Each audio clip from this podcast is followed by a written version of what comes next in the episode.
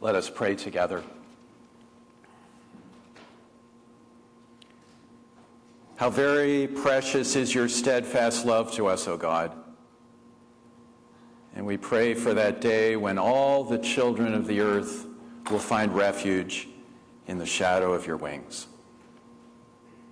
In Christ's name we pray. Amen. When we read the Gospels, the four Gospels, it's been said, we get the strong impression that in ancient Galilee, wherever there is laughter, wherever there is conversation, wherever there is food being shared, then probably Jesus is very nearby, sharing a table with friends. Jesus seems to create fellowship, communion, wherever he goes. And in his presence, people feel seen and loved and valued. And for quite a few of the people who feel seen and loved and valued, it's the very first time this has ever happened in their lives. In fact, what seems to scandalize the religious leaders of Jesus' day the most of all is the way that Jesus welcomes sinners and eats with them, the way that he gathers in the lost and the forsaken.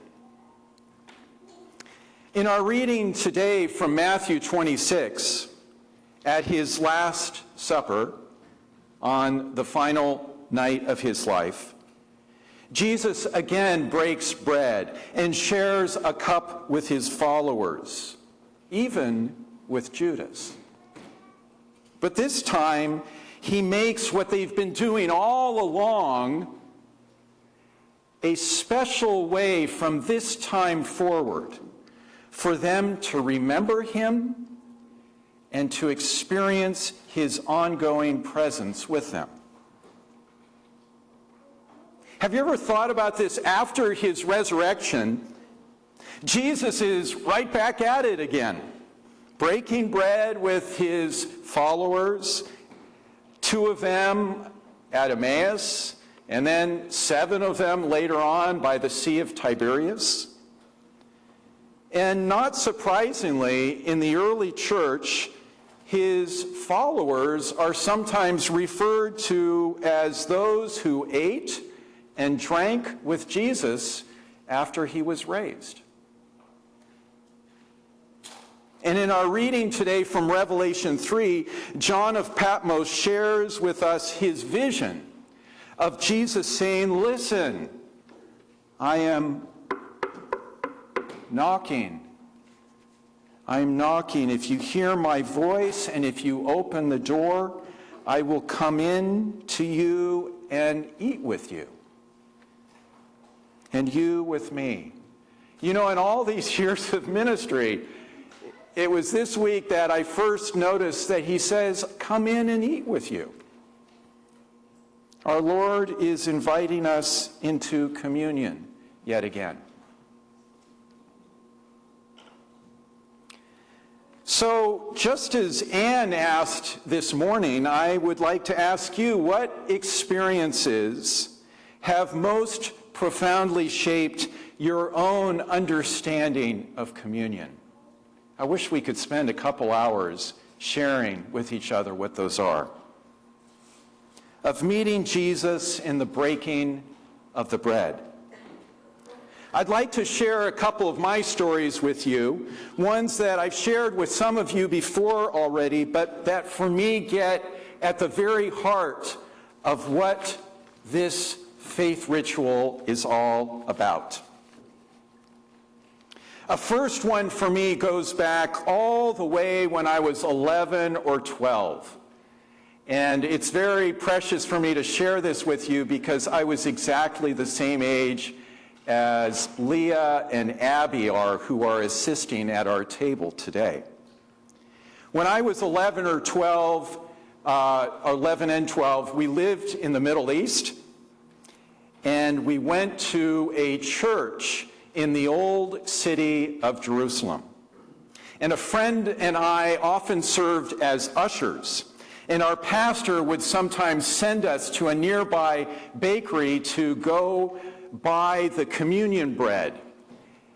And of course, since we were in Jerusalem, it was pita bread, and we'd go to the bakery, bakery and we could see it coming out puffed up, large, like blowfish with hot air.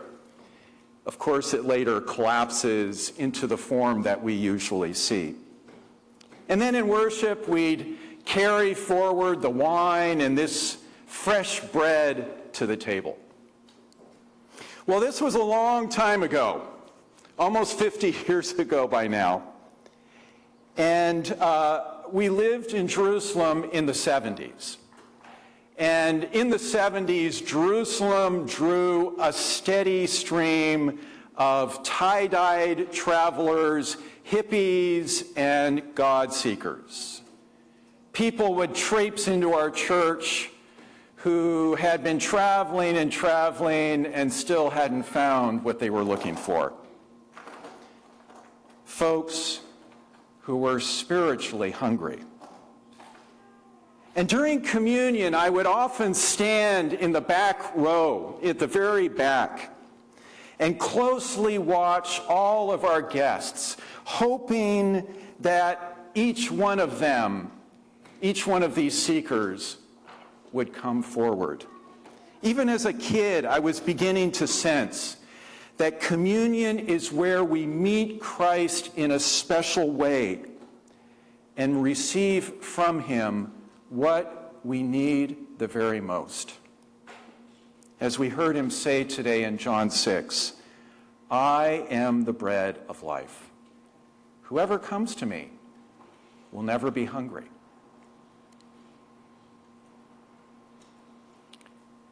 Now, over the centuries, a whole lot of ink and quite a bit of blood as well has been spilled over the question of who is worthy and unworthy to come to our Lord's table. Amen?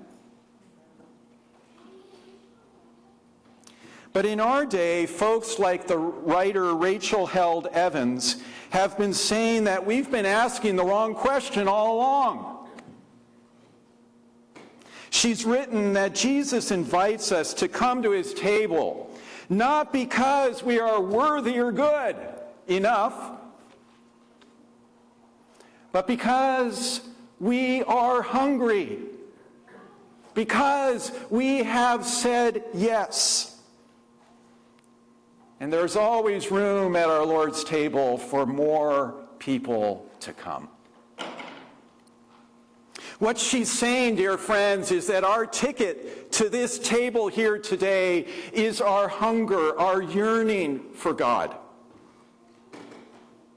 And Jesus welcomes you and me just as we are, just as he welcomes Zacchaeus, Mary Magdalene, Peter, and the woman at the Samaritan well. Eight years or so ago, our dear Clayton Charles drew my attention to a wonderful quote from the Pope Francis.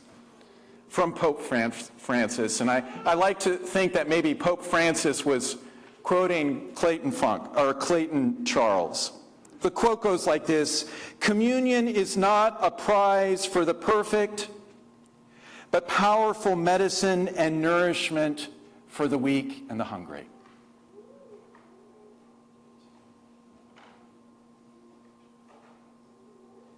But, friends, here's the wonderful thing our Lord receives us all just as we are.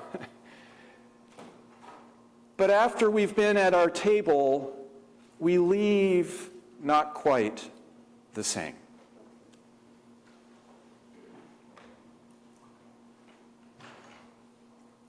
Let me close with a story where this happened for me.